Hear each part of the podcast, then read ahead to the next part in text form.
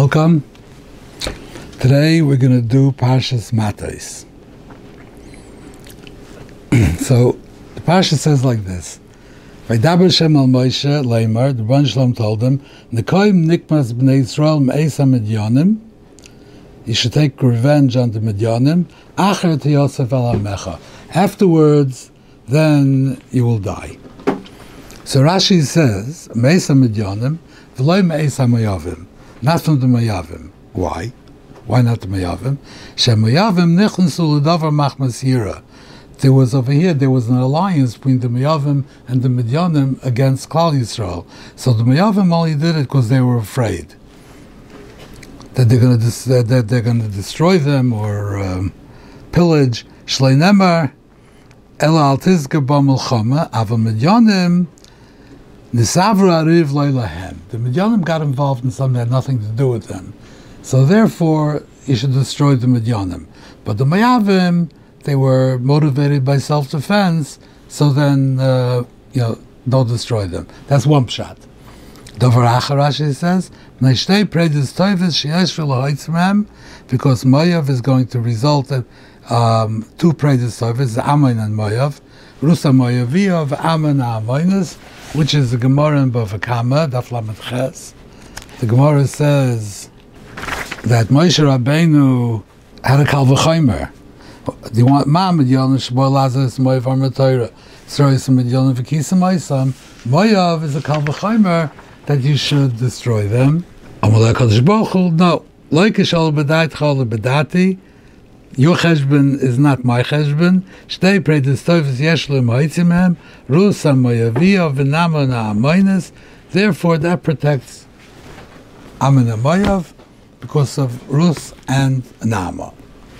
So Rashi has two reasons. One, because they got involved because they were afraid, and the second, because of Rus. Now, back in Pinchas, says like this. First time he says this. You should uh, attack the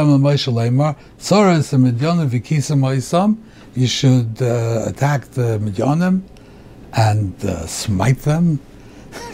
So over there Rashi says,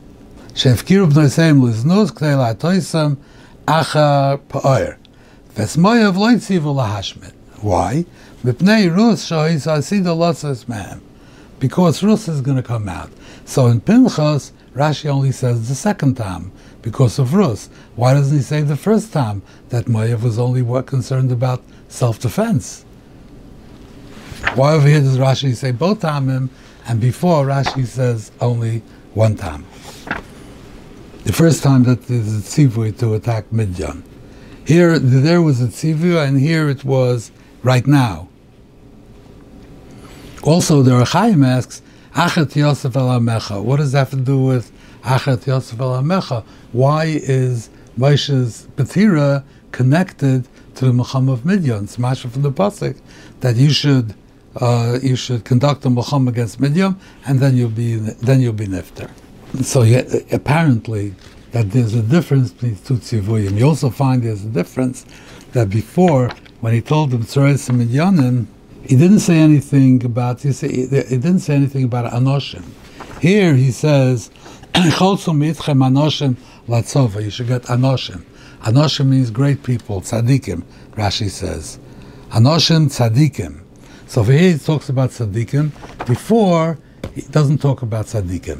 So apparently there's a big difference between four and here. Before he's talking about um, about a danger. That they're they're dangerous. They're they're people. They're your enemies.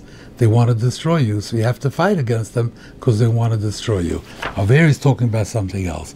Over here, here he's talking about um, the Nikoim nikmas means for the kveid shemayim. Midyan came, and both of them, and they they uh, they were machshel Klal Yisrael to be to serve the Baal Pa'or, to do Avodah Zarah and turn away from the Rabbeinu Shalom. This is not, this tzivui over here was not because of a physical danger to Klal Yisrael, it's because they, they turned Klal Yisrael away to Avodah Zarah. So it was a p'giya and kvot shemayim. So therefore, before, when it's talking about uh, the physical danger that you have from Midyan and Moav. But so what are you going to say, that Moav only did it for self-defense? But self people who are attacking you because of self-defense are also a physical danger. So that is not an answer. Why not Moav? Because they were trying to defend themselves. If they're your enemy, if they're afraid of you, and they're going to kill you because they're your enemy, so what? I mean, Lamaisa, they're a danger to you. But, uh, because of Rusa Mo'yaviyov, that's why you shouldn't do Moav. Mashenkin over here was talking about kveid shemayim, so that's a different thing. Moav was really not out there to be to, to be pagay on kveid shemayim.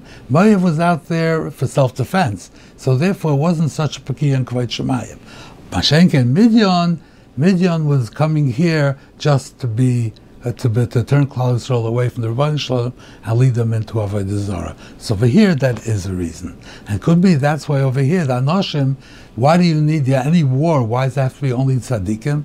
So it could be over here where the war, if the if the purpose of this war was to be Noikim for kvot shemayim, then maybe you need for the Tzadikim who are the Madrega that they'll be loichim for kvot shemayim, where you're fighting for uh, survival, physical survival. Everybody should fight, but once it's narrowed down and this is what it is for kvot shemayim, then it's only anoshim. So it could be for the same reason that that that, that the connection of Petira to have this molchama, the molchama for to, for for for to defend and be noikim for the kvot shemayim, could be for this Moshe was necessary. So therefore, the connection is that after you do this, then then you could be nifter. Then then uh, later we don't really need this. Now later in the parsha, the bnei Gad and bnei Ruvain, they wanted to have um, the lands on the other side of the Yarden and uh, Gilad, and uh, these were very rich lands, and they had a lot of sheep, and they wanted to settle over there, and that's where they should be. So they came to Moshe Rabbeinu, and they said that uh, we don't want to go across, um, you know, we want to be here. So Moshe Rabbeinu got angry at them, and he said, you're going to demoralize Klal Yisrael. So, so they said, I'm going to go into the whole Musa they gave them. And they said, we will make corrals for our sheep. And we'll make cities, I guess, walled cities, for our children. We're going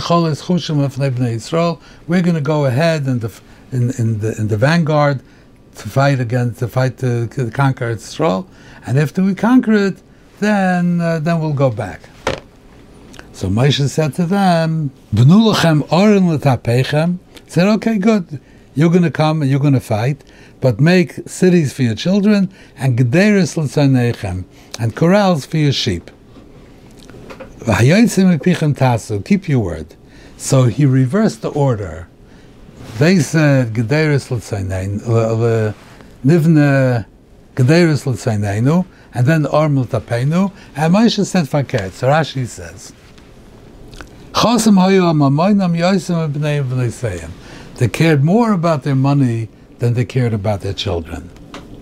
Shigdimu mekneim l'tapam. First was taking care of the of their livestock, and then their children. Amar lehem Moshe loikein. This is wrong.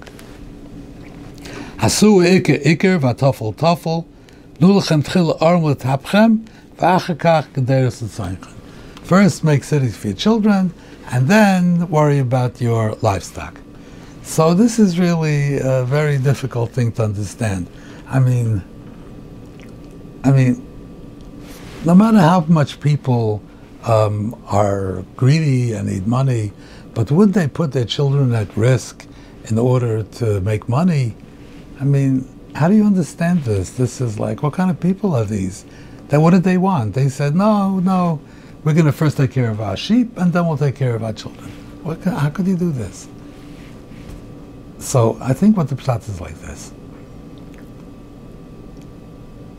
If you have flocks of sheep, then it's normal for the sheep to, to wander off, and then you're going to end up, they're going to go other hills, other this, and but they're going to scatter, and by the time you need them, they're all over the place. So Mela, you have to have a place to keep them. They shouldn't wander off.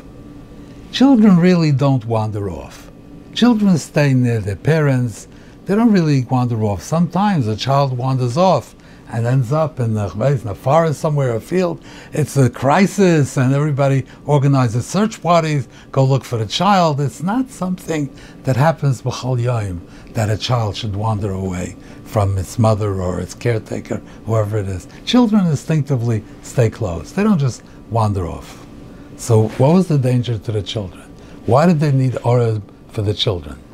So the Medrash says that when they came back from the molchama, because they found that the children were they had blurias, they had long hair in the style of the of the pagans, because there were still some some pagans around in, in these lands.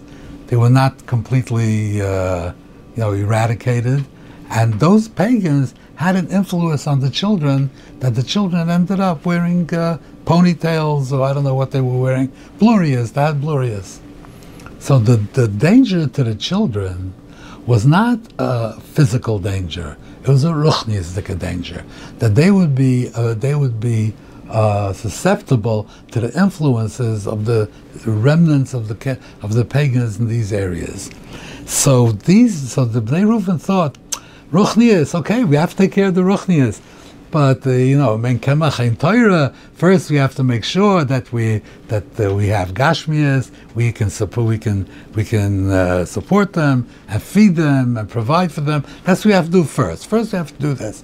Then, we'll t- of course we'll take care of the ruchnis of the children. We will. But first, the first things first. We have to establish the. We have a business. We have the farmers going. We have the money. We have where to house them and to feed them. And afterwards, we'll get them malamdim and we'll teach them and uh, and we'll take care of the ruchnis afterwards. Moshe told them, no, it's not like that. The ruchnis of your children is more important than the gashmias of your family. The first thing you have to do is protect them. They shouldn't be susceptible to bad ruchnizdika influences. That comes before. Don't worry about your sheep. You lose some sheep, you lose some sheep. The children have to be protected. Their ruchnias has to be protected. Now, this Gemara in Brachas says like this. Gemara in Brachas Daf Ches. Gemara says like this. In the story of Bnei Gad and Bnei Reuven, they said, "Vayivoy Bnei Gad Bnei Reuven, vayomru al Moshe v'Elazar Kohen, atorois v'divoin v'yazer v'nimra v'cheshbon v'lala." All these haaretz ashahika Hashem l'fnei Yisrael. These are the lands. These are the, the cities that Hashem destroyed in front of Klal Yisrael, and they were able to conquer them. They want them. This is what they were saying. These are all places in Eivir Yarden, and they want to live there. Atorois v'divoin. That's the first two that he mentions. So the Gemara says like this: Amar Avami, L'olam yashlim adam parshayosav imatzibur shnayim mikra v'echad targum. A person every week should do shnayim mikra and echad targum. V'afilu hatoras v'divayin, even hatoras v'divayin, you should do shnayim mikra echad targum. Rashi says why? She'ein by targum. Targum doesn't translate. Now, Tyson says, why don't you say Reuven B'Shemen? Targum doesn't translate Reuven B'Shemen. So we know that Hatoras uh, V'Divayin doesn't translate it. Now really, if you look in the Targum, in the beginning, where it says Hatoras V'Divayin, Targum says, Mechalelta U'Malbeshta, Mechalelta U'Malbeshta. So he does translate it. So what does it mean, Hatoras V'Divayin? So he's probably referring to the end of the Parsha, where it says,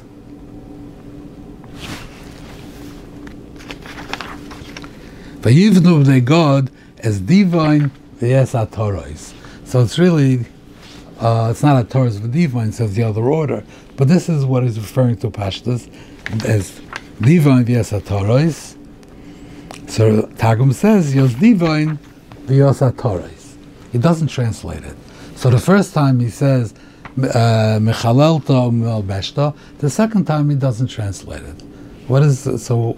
So why doesn't he translate it? And since he doesn't translate it, you should learn it anyway. Now we spoke about this a number of times. The Targum doesn't translate a name. A name is a name. Reuven is Reuven. Shimon is Shimon. Every name is a name. But What Targum does do is, if it says Kodesh, in the pasuk it says Kodesh, Targum says Rekem. Why? Because the place called Kodesh today is called Rekem. I mean, the time at the time of Unkelus was called Rekem. The name changed. So therefore, you'll see Keseder in Targum, he will give you the current name. He won't give you the name that it says in the pasuk, because the name doesn't tell you anything. So what is Kodesh? Or who's, who's Kodesh? You look on a current map of Eretz Yisrael, you don't see a Kodesh, but see a Rekem. So Targum tells you that this is talking about Rekem, and in those days, in the time of the in the time of the Torah, which is a thousand years earlier, it was called Rekem, but today it's called Kodesh. Today it's called Rekem. He did the same thing with uh, Diva and Atares. Diva and Atares apparently changed the name. The name at the time was called Diva and Atares V'Divine. Was it was called, excuse me, it was called Atares V'Divine, but in the course of a thousand years, uh, the name changed, and now it's Mechalelton La Beshta. Why did they change the name? I don't know. Why did it change the name of Kodesh? Why did it become Rekem? Things happen over the years. Maybe somebody gave money, who knows? But it changed. The name of the name, cha- name changed. So Targum says, Mechalelton La Beshta. This is the current name, so he's informing people that, that, so if the name doesn't change, then he then he tells people in his Targum the name that was the same. If it does change, then I'll tell you the new name. But uh, so that's why he says. But at the end of the parsha, it says Vesdiva and Vesatores, and he does not translate it. So at this point, it's not it's not called. Nobody knows what Diva and Ataris is. Those places don't exist anymore, and he doesn't say Mechalelto. So nobody knows what this is. So Targum really didn't do anything for people by if the name is the same. So in his translation, he uses the same name. So he's really helping people understand what the pasuk is saying. But if the name is changed, and he says the the old name, which hasn't, which is no longer used, and he just tells you. Uh, and tells you the old name anyway. So what is he telling you? What have you gotten from the Targum? Nevertheless, the part the Gemara says that you have to say Targum, even though you get nothing from it. It's an obsolete name, which nobody knows where it is or what it is, and it doesn't tell you the current name, it just tells you the old name, and that's why, uh, nevertheless, you have to Shnei Mikra V'Echad Targum, even in Atares V'Divine, which he doesn't translate. He doesn't, I'm sorry, he doesn't tell you the current name. So why why Taka at the end does he not uh, tell you the current name? Why at the beginning does he tell you the current name? So I think like this. The, in the beginning they're talking about, they're saying these places were destroyed. These There was Atares V'Divine were old Amori cities that were there in Eivar Yarden. Atares V'Divine. And he says they were destroyed. So he tells you that those those cities that were destroyed, today they could, they've been rebuilt. Because after they were destroyed, Klal Yisrael came and they, they took over the land, they rebuilt these cities. And today it's called Malbeshta, Mechalelta Malbeshta. That's why he's telling you that. In the end of the Parsha, he's not talking about that these cities were old Amori cities. It says, Vayivnu b'nei God is Divaim Vesatores. They built new cities on the ruins of the old cities, and they called them Diva and Atares. So we're telling you the story of what they did. What they did, they didn't build Mla Beshta Mechalelta, they built Diva and Atares. But over the course of time, the name of these cities changed to be Mechalelta Miabeshta. So over here he tells you what actually happened. They built two cities, which they called Diva and Atares. And as far as people knowing what it is, well, you see from the earlier place, he already told you that that place today is called Mechalelta Abeshta. So it wasn't necessary for him to tell you that, to enlighten you to what the, where those places are. Of course, we know what those places are. Of course, we learned it in the earlier pasuk. But at this point, he's telling you what they did. They built Diva and Atares. That's what they did. Thank you very much, and I hope to see you again next week.